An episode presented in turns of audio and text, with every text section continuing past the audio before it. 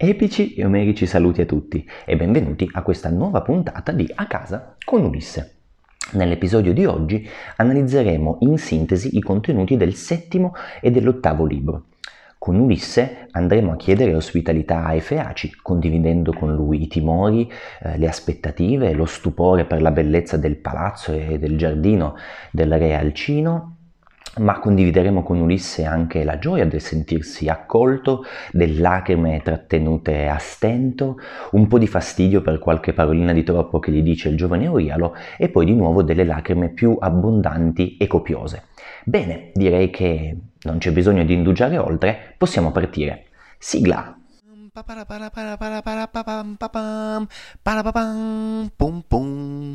Il settimo libro si apre con Ulisse che, dopo aver aspettato per un po' nel boschetto come gli aveva chiesto Nausicaa, si avvia verso la città. Mentre Ulisse si incammina, la dea Atena lo avvolge con una sorta di nebbiolina eh, in modo da nascondere la sua presenza alle varie persone così che nessuno lo potesse disturbare o gli potesse chiedere chi era, da dove veniva. Ulisse arriva alle porte della città e eh, incontra una giovane fanciulla che in realtà è Atena sotto mentite spoglie. Ulisse chiede a questa fanciulla se per piacere gli può indicare la via per il palazzo. La fanciulla gli risponde che gliela indicherà volentieri e anzi, mentre si recano proprio verso il, il, palazzo di Alcino, eh, gli racconta anche un po' la storia del re e della regina Arete soffermandosi in particolare su, su quest'ultima. Ecco, il nome della regina Arete è un nome parlante perché ha un'assonanza molto forte con un altro termine greco, arete, che significa eh, virtù, eh, bontà, eh, sono le, sostanzialmente una, una, buona qualità. E infatti la regina eh, viene descritta come ricca di, di, di, pregi e ricca proprio di, di qualità. Eh, sia Alcino sia Arete sono molto amati e molto rispettati dal popolo. Mentre eh, percorrono eh, la, la, strada, Ulisse si sofferma anche ad ammirare eh, la bellezza del palazzo, eh, che è ricco di fregi d'oro e d'argento, ci sono anche questi due cani automi robot di cui parlavamo nel video precedente, costruiti da Efesto, e soprattutto si ferma ad ammirare eh, l'orto che c'è vicino al palazzo. Ecco, in questo orto ci sono alberi da, da frutto e ci sono vigne che continuamente durante tutto l'anno continuano a maturare e quindi a produrre frutti. In questo modo i feaci non hanno mai problemi di, di cibo. Una volta che Ulisse è arrivato a palazzo, attraversa sostanzialmente le stanze fin quando non si trova davanti eh, alla regina. A questo punto Atena dissipa la nebbiolina che gli aveva avvolto intorno e eh, Ulisse appare inginocchiandosi ai piedi della regina, sotto lo stupore di tutti perché è come se di fatto apparisse dal nulla, e le chiede eh, ospitalità, le chiede aiuto eh, soprattutto per tornare a casa. In realtà alla richiesta di Ulisse risponde Alcino da buon re che gli assicura l'aiuto per tornare a casa e una nave che gli metterà a disposizione. Nel frattempo lo invita a eh, mangiare e a bere con loro. Mentre Ulisse mangia e si rifocilla, Alcino eh, invita i Feaci il giorno, il giorno, dopo a tornare alla, alla reggia perché pensa sostanzialmente che, che, Ulisse sia un dio e quindi vuole che i Feaci gli rendano omaggio. Ulisse non rivela la sua identità ma assicura che è un mortale e, e non un dio. Dopo che Ulisse ha mangiato e bevuto, tutti gli altri feaci presenti a palazzo eh, ritornano nelle proprie case e restano nella sala soltanto eh, Ulisse, Alcino e Arete. La regina a questo punto non si può esimere dal porre a eh, Ulisse alcune domande, chi sia, da dove venga, perché indossi eh, una, una, veste che ha la foggia tipica dei, dei feaci.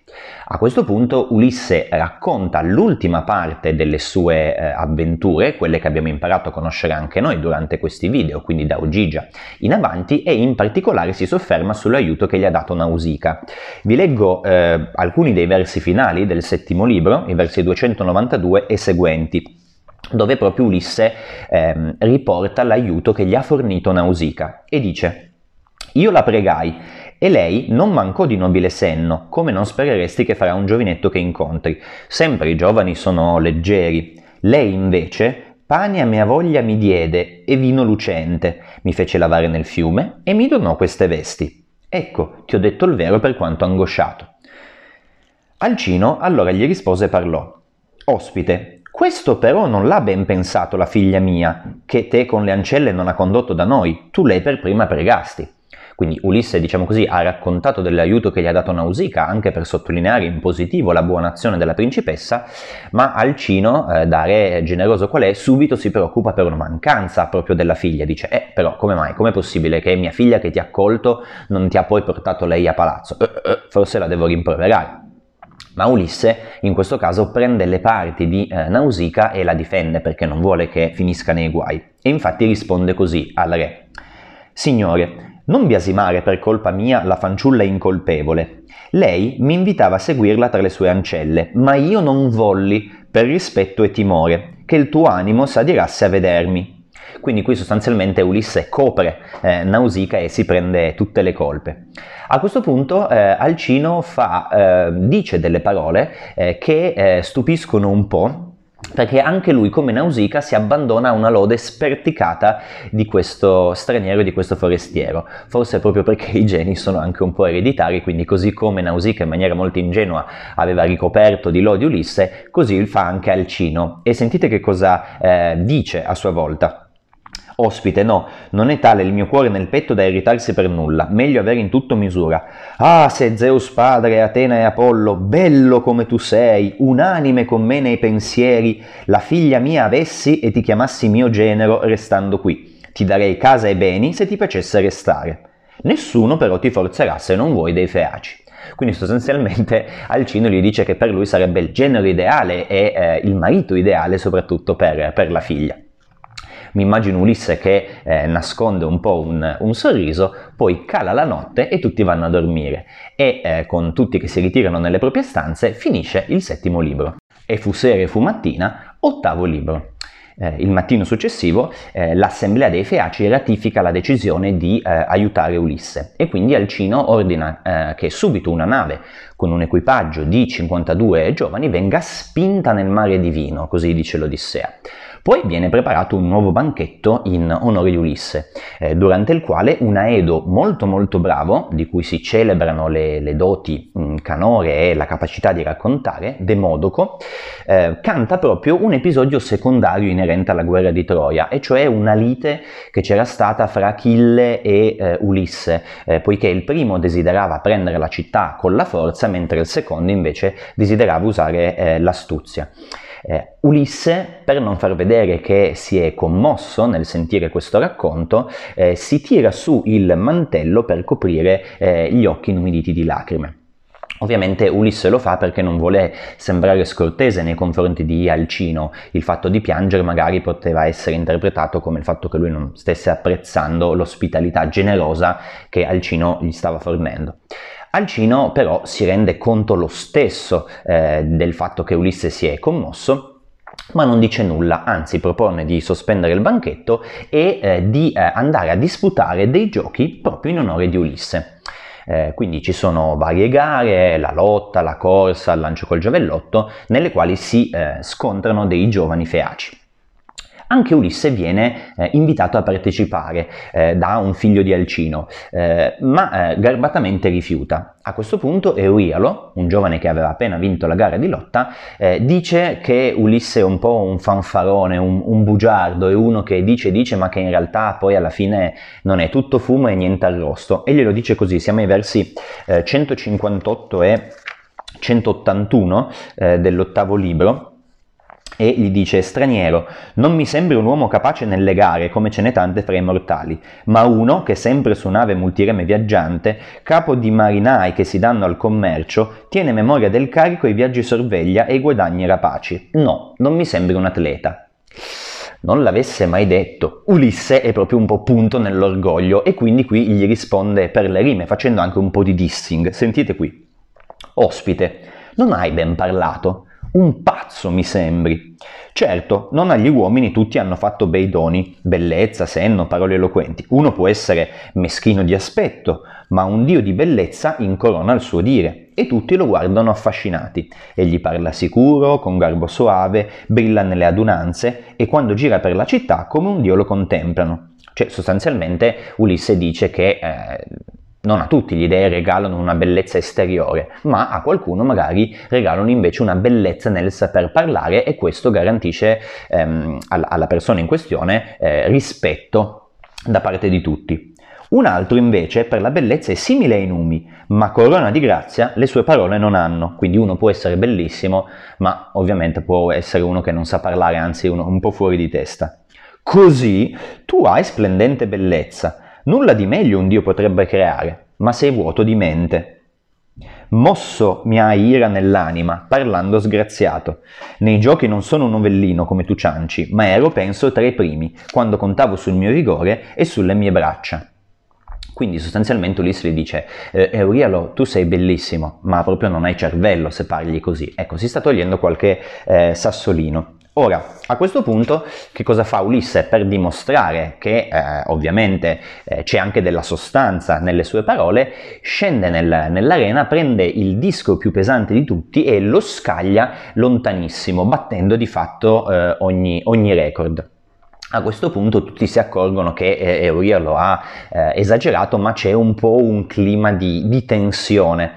Eh, Alcino a questo punto invita tutti a tornare dentro al, al banchetto e Demodoco, eh, grande Aedo, capisce che c'è bisogno di un racconto che stemperi un po' proprio questa tensione e quindi racconta un episodio molto molto divertente sul quale vale la pena soffermarci eh, due minuti. Racconta di come Efesto ha scoperto la liaison che c'era fra Afrodite e Ares. Eh, Efesto, dio zoppo, era sposato per l'appunto con Afrodite. Eh, Afrodite gli era stata data in moglie anche a parziale risarcimento, diciamo così, della sua disabilità causata proprio da Era che quando l'aveva visto nascere si era spaventata e l'aveva lanciato giù dall'Olimpo, poveretto. Afrodite ovviamente era tutto tranne che felice di essere sposata con Efesto e così se la intendeva con Ares. Efesto in qualche modo intuisce che tra i due c'è una storia clandestina e quindi escogita eh, un piano per, eh, diciamo così, rivelare eh, la loro storia. Che cosa fa? eh, fa finta di uscire di casa per un impegno, ma di fatto ha steso sopra il talamo nuziale tutta una serie di fili invisibili occhi, all'occhio umano che ha creato lui. Quindi dice ad Afrodite, eh, ciao tesoro, io vado, io esco, non aspettarmi, starò via per un po'. Ovviamente appena eh, Efesto esce, Afrodite fa in modo che Ares venga da lei e si danno da fare, diciamo così, sotto le lenzuola nel talomo nuziale. Presi come sono dalla passione, eh, ovviamente ehm, si eh, vengono catturati e immobilizzati da tutti questi fili l'uno sopra l'altro. A questo punto Efesto torna a casa, apre la porta, li vede lì così tutti, eh, dire, abbracciati in, in questo eh, abbraccio da cui non si possono sciogliere perché sono bloccati dai fili e buonasera, oh che cosa abbiamo qui, due amanti colti in flagrante adulterio, mm, vuoi mica che tutti gli dei li vedano? Perché no? E quindi va a invitare Zeus, Poseidone e tutti gli altri dei perché anche loro vedano di fatto e si rendano conto dell'infedeltà di eh, Afrodite. L'invita tutti e ovviamente eh, in qualche modo svergogna un po' Ares e eh, Afrodite e quindi qua si fanno anche delle battute sul fatto che Efesto, che è un dio zoppo e che quindi è il dio più lento di tutti, sia riuscito a catturare Ares che si vanta di essere il dio invece più veloce. Ma la battuta migliore da uomini, diciamo così, battutaccia, la fanno eh, Apollo ed Hermes e ve la leggo, siamo ai versi 334-343 dopo che sono diciamo davanti ad Ares e Afrodite bloccati sul, sul letto, eh, il sire Apollo, figlio di Zeus, diceva a Hermes Hermes, mm, datore di beni, vorresti, premuto così sotto gagliarde catene, dormire in letto con Laura e Afrodite? Cioè, anche in una situazione del genere, tu Hermes, te la faresti lo stesso Afrodite? E Hermes risponde, Potesse questo avvenire, sovrano Apollo, catene tre volte più grosse, infinite mi tenessero avvinto, e tutti veniste a vedermi, voi dee e poi anche le dee. Io dormirei volentieri con l'adorata Afrodite, cioè potrebbero esserci catene tre volte più grosse, potreste esserci tutti voi a vedermi, ma io con Afrodite ci dormirei. Grazie all'intervento poi di Poseidone, Afrodite e Ares vengono sciolti e a Efesto viene, diciamo così, pagato il, il danno morale che, che, ha subito. Ecco, ovviamente un episodio del genere, raccontato molto bene da Demodoco, è in grado di strappare una risata a tutti i presenti e quindi il clima ritorna sereno. A questo punto Alcino invita Eurialo a dare un dono eh, di scuse a Ulisse, cosa che Uria lo fa, e infatti gli regala una spada che Ulisse accetta e quindi ritorna, diciamo così, eh, la, la concordia fra tutti. A questo punto Ulisse, che è stupito dalle grandi capacità di Demodoco, gli chiede di raccontare l'episodio dell'inganno del cavallo. Demodoco eh, esegue questa richiesta che gli ha fatto Ulisse e lo canta così bene che Ulisse proprio non riesce di nuovo a trattenere le lacrime. Ma se nel, nell'episodio precedente di questa lite fra Achille e Ulisse eh, gli si erano un po' inumiditi gli occhi e aveva nascosto questo pianto col mantello, qui singhiozza molto più pesantemente.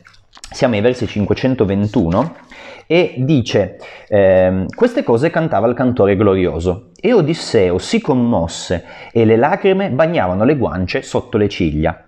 Come donna, su lui gettandosi, piange lo sposo che cadde davanti alla città e ai suoi guerrieri per difendere i figli e la rocca dal giorno fatale, e lei che l'ha visto annaspare e morire gli si abbandona sopra e alto singhiozza, eh, così Ulisse sotto le ciglia pianto angoscioso versava.